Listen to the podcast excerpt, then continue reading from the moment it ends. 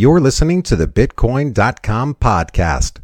Our guest today is Matt, co founder of Realm.art. The opinions, beliefs, and viewpoints expressed by various guests or sponsors of the podcast are solely their own. They do not necessarily reflect those of the podcast host or the other people, entities, or organizations affiliated with the creation or production of the podcast. The guest and sponsor may consider their information reliable, but others involved in the creation or presentation of the podcast do not warrant the accuracy of guest or sponsor information, and it should not be relied upon. This episode is brought to you by the Bitcoin.com exchange, the exchange you can trust. Buy and sell Bitcoin as well as 250 digital assets. The Bitcoin.com exchange is secure, fast, easy, and reliable. Register within seconds and buy crypto with a credit or debit card. Join our community of traders now. Exchange.bitcoin.com. I'm your host, Dustin Plantholt. Join us as we dive into the world of economics, politics, tech, Bitcoin, and cryptocurrency. For even more crypto related news, sign up at news.bitcoin.com or follow us on Twitter at Bitcoin.com. Now let's bring on our guest. Matt, welcome to the Bitcoin.com Exchange podcast. Thank you for having me. You know, I'd like to get into the person's story. And for mm-hmm. the audience out there, you know how we like to begin this. You know, Matt, when did you first get introduced to Bitcoin? What was this like for you? Who brought you in? Yeah. Um, well, I guess like the prelude to the introduction to Bitcoin was learning about the way fractional reserve banking works. And, um, and it kind of with this like thing that sort of irritated me and was like clearly like non-functional. Um, and then around sort of 2013, some friends of mine were kind of starting to buy Bitcoin, and I remember it went up to like about a thousand bucks, and then I was like, all right, cool. So in that wave, I started buying some, sold obviously at a thousand bucks, and you know, ever since then, I've kind of been in and out. Um, I've worked in sort of like Web two, so building technology companies. We sort of um, invented like um, internal GPS using Bluetooth and stuff. Um, so I was always kind of on the edges, and then I guess like with DeFi, I particularly like I at that moment I was like, okay, just get rid of all fiat, and I haven't had any fiat since. You know, it's interesting how I kind of look at this and state there was a problem. You saw there was a problem, mm. and you mm. saw that Bitcoin was looking to solve it. Now, what is this term blockchain? I mean, what what sort of purpose or what sort of utility does the blockchain bring? Well, I, I, mean, just naturally decentralization. When you, you know the entire problem is you know founded on central banks printing funds. You know, maybe a small group of individuals that own these central banks. We don't really know who they are, um, but they just infinitely create money. Um, ultimately, it was like I guess interestingly, anonymity and just a fixed amount was the solution, then shared and adopted by multiple people. But I guess I, I probably wouldn't even really think that I fully understood the magnitude of it until I guess until you started to see all the applications being built on sort of Ethereum as well. Now, like you know, some of the ways that we can move Bitcoin and small satoshis quite quickly is is looking pretty interesting. Um, but unfortunately, we're obviously engaged in the same battle, the same problem, um, with this kind of like idea that we're going to introduce central bank digital currencies which take away all the anonymity, which is sort of crucial to you know a fair um, a fair currency. Um, and, and and who knows? They'll probably still print digital dollars. Now, you know, when we look at Ethereum and the the ability to be able to create these things called non fungible tokens, mm. I mean, hmm. what do you think about NFTs? What what do you see them being used for? And let's dig into to Realm and what you do. Yeah. Um, so I guess when NFTs were exploding, um, originally like uh, you just see them as like the front end, which is essentially some art or some you know digital asset. Um, but you know we kind of look more about like what's behind the scenes. So kind of like how can you use this digital asset and split royalties, do interesting things with them. Um, I guess like overall, if I just look at cryptocurrency, they're an exceptional tool because they they're just like they're creative. They brought in like a wave of individuals who aren't techie um, and who are actually kind of demanding sort of different, better user experiences. Um, I think like you know, I guess like you could look at say certain apps like Coinbase and stuff like this, and they've they've got to a level where they're quite good. um, those those on ramps are okay, and the off ramps, you know, it, it, works. But all the rest of it's still a bit scary. And then you had the gas issues. So um, yeah, I don't know. With, with NFTs, it's kind of like you've seen quite a lot of centralization in OpenSea and platforms like this. It's it's email, you know, password, conventional sign-in mechanisms, stuff like that. I think that gives people uh, like a, a, broader range of people um, kind of confidence in, in what they're doing. You know, if you follow, um, you know, like NFT Twitter, you'll see a lot of people talking about how how they're really scared of sort of, oh, I went to buy, uh, you know, get some drop, and you know, I spend fifty bucks on gas, and then I don't even get the thing because the, the, the, transaction fails. Um, so I think stuff like that's really held them back. Um, one of the problems we saw with like NFTs though was that we'd taken what was meant to be the future of art, you know, this programmable digi- digital art. Um, and it's, it's, it's kind of like we, we consume it through these screens. Yet what we did was we decided to put it in a format which was basically eBay. It's like two decades old. It's just like little tiles on a screen.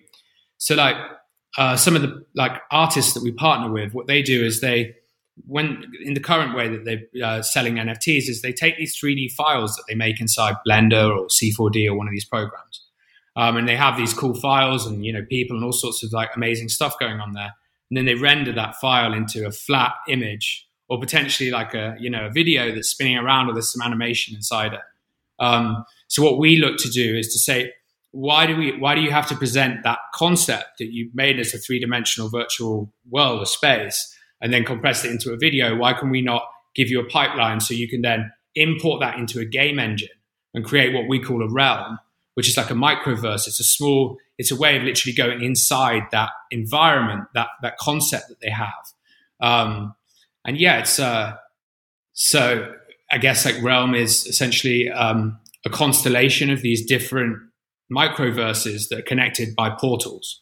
Um, and we're predominantly building uh, this metaverse um, on mobile application, um, just because we think one, augmented reality is probably the, the most widely adopted, exciting technology that can add a, a level of depth and connectiveness to the metaverse, and um, and also just because everyone's there, you know, and there's there's really a terrible user experience on basically NF, any NFT platform when you go on mobile. Um, you know, MetaMask doesn't really work very well on mobile. Um, so we just thought that'd be, you know, kind of a good place to focus. Um, yeah, and uh, a little bit more about the project. So we kind of we enable users to create these virtual worlds. We have a bunch of code which we've made as these things called smart objects. You can drag smart objects into your realm, and the, the smart objects will do like different things. So bring live audio in there, so you can essentially have a clubhouse experience inside a gallery, and people are all talking and connecting that way. Or if, for instance, you wanted to put an event on inside there, you can mint these things called NFTs, which are collectible digital tickets that have a piece of art connected to them. They have a royalty structure on them. So if they're resold, for instance, as memorabilia, the artist and the person that put on the event, etc., can take a cut. Um, and they have an access token connected to them. So maybe they get you into a specific realm um, at a given time, maybe Friday night from seven to eleven when there's a digital show going on or um, you know an art exhibition or something like that. So, I mean, where is this going to be headed? Will I be able to put on, let's say, an Oculus Rift and then dive directly into this virtual world? Yeah. Uh, so, all of the realms that we produce now are at one to one scale with the intention that we will port them into like full VR at some point. Where it currently is now is we're we're more focused on, you know, using augmented reality to say like drop like a portal in front of you for you to like walk through that portal, be inside like a virtual world, like an entire environment. Um, and then you, you basically, we can drop you into your character so you can move from like looking like this as a human and then you can move into your avatar, which is essentially, and then you can run around like a, a conventional game. Yeah. I mean, this is Ready Player One. This is the kind of tech that you're working on. Yeah. Um, yeah, for sure. I mean, I guess that's yeah, I mean it's it's a warning story as much as um, an exciting possibility. I think. But you think it's possible this world can be built? Yeah, it definitely can be built. Yeah, and um, I think there's there's probably like two macro changes that are occurring inside um, the tech stack, like globally, that'll make that possible. So currently we do a lot of the uh, you know the processing on the device um, just because it's kind of it's much harder for you to spin up a bunch of servers and then you know send the um, send the information over the air. But I think like probably like in cities at least, maybe within two years, we'll probably fully shifted to a server side rendering, and then we'll use 5G to essentially just use the device as a screen. Uh, at which point you're able to sort of keep device size down. You can pretty much do uh, do virtual reality inside it. There's some other technology, I guess, which comes with 5G, which is like you get centimeter tracking uh, of, of phones, like hyper accurate tracking inside buildings as well. So you can, if you're doing stuff with a device like glasses, for instance, you can figure out where you are very quickly just by uh, using, say, a 5G chip. Um, yeah, it's 100% happening. I mean, the metaverse has exploded right now. If anything, the hardest, the, the biggest um, blockage would be kind of Apple's policies in terms of like charging. You know, when this idea came, to, yeah, when this idea came to you and your partners, I mean, I, I, imagine what you saw. I mean, what does it take to build this? I mean, how how many hours has to go into it? How big of a team? What do you need to get there? I mean, many people have ideas. You took you and your founders, you found a way to take it out of your heads and you were able to execute it. So, talk about the execution process. Yeah. Um, so, I guess at first you have to try and like figure out what concepts you're both you're all aligned on. So, it started with me, Joban, and Milan. Milan's the CTO. Joban, uh, we're all co-founders, all equally split between uh, like our stakes. Um, we basically looked at all of the metaverse projects and kind of were like, ah, yeah, like this, don't like this, kind of. And then we were like, what is a metaverse? Um, how would your metaverse look, look? And we tried to agree on what it was, and no one could possibly agree. Um, and then it just became apparent that, you know, you're trying to create this digital playground. Um, you've got one thing, you've got another thing, you've got another thing. So then it was like, okay, cool. So if we're going to make this, it's kind of like it just need we just need to make the tools for people to create their vision inside this this virtual reality um, and then i guess like you start to get onto some of the stuff which ready player one spoke about which is kind of like you're building a virtual world but that should mean that you don't necessarily want to think about it in the same way that we thought about base reality because we failed in many ways you know 0.001% or whatever it is own most the assets own most of the land, own own all the money. Um, so it's kind of like, how can we maybe make something better than that? Um, yeah, so we, we kind of we're allowing people to build for free. There will be some some land which we sell. Um, like you say, like it, it, it's we have to have quite a big team in order to actually achieve this. So there's quite a lot of expenses. Um, and it seems also it's counterintuitive to not always put a value on some land because if people have paid something, they've invested in it, and then they're more willing to sort of be involved in the project and potentially build something on that land, try and do something with that land, rent that land to someone. Um, but but but ultimately, that's that's kind of we're trying to balance these two things. Um, you know, how much land do we give away for free, and it's currently fifty percent, and how much do we sell? Um, you know, brands, for instance, are willing to pay a lot of money to have prime position. Um, but at the same time, the way we approached this was the way you navigate this metaverse is through portals. So, like if you're in the real world, you pull your phone out, you can do an AR portal and like hop in, and you can jump into your avatar, and then you can run through lots of portals inside and go from these different realms.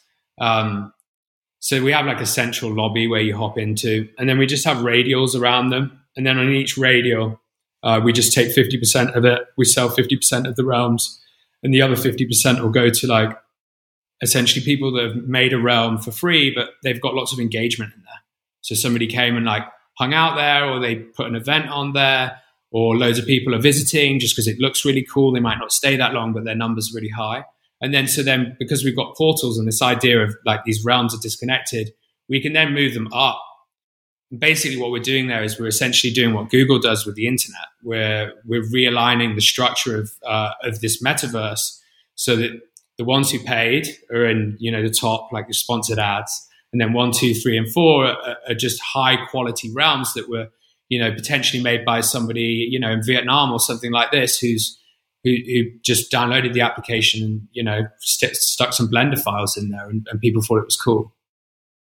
You know, I, I love to hear from an entrepreneur what it takes, and now I got to ask you the question. I mean, do you ever get to turn it off? Like at the end of each day, do you finally like, get that minute, or the, are you always on entrepreneurial are you, stuff? Are you always on? It's it's almost non-stop because especially in crypto, you, you can't. You, are like, oh, I'll chill, and then basically you look at your Telegram and there's like a billion messages there.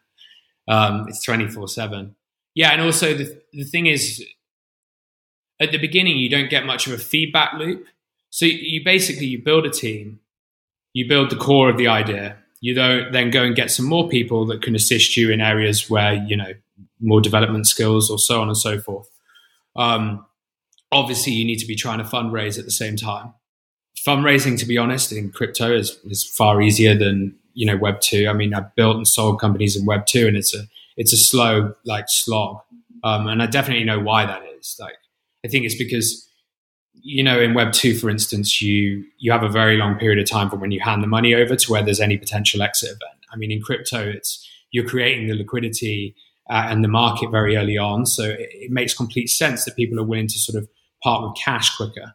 Um, and also, it helped, I guess, in our case because three of the founders had worked together in the past, and we sold our last business to you know a tech billionaire. So, Matt, how do we learn more about Realm.art? Yeah.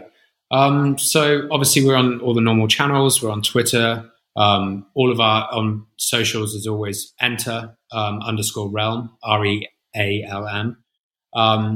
Yeah, we're fairly active in the sort of Telegram community. We've just sort of finished a, a community allocation mining event um, where we sold sort of 400k's worth of allocation at private sale, and we did that from Launchpool. Um, the next stage is we are looking to IDO towards the last week of August. Um, I'll keep you updated on where. Um, likely a split between Polygon and also uh, on ETH. Um, and then, yeah, shortly after um, IDOing, we will basically go into a land sale um, and do a range of different size realms in different sort of regions.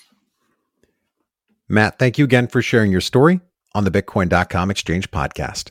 Thank you. The opinions, beliefs, and viewpoints expressed by various guests or sponsors of the podcast are solely their own. They do not necessarily reflect those of the podcast host or the other people, entities, or organizations affiliated with the creation or production of the podcast. The guest and sponsor may consider their information reliable but others involved in the creation or presentation of the podcast do not warrant the accuracy of guest or sponsor information, and it should not be relied upon. You've listened to another episode of the Bitcoin.com podcast. Subscribe at news.bitcoin.com, where your journey begins.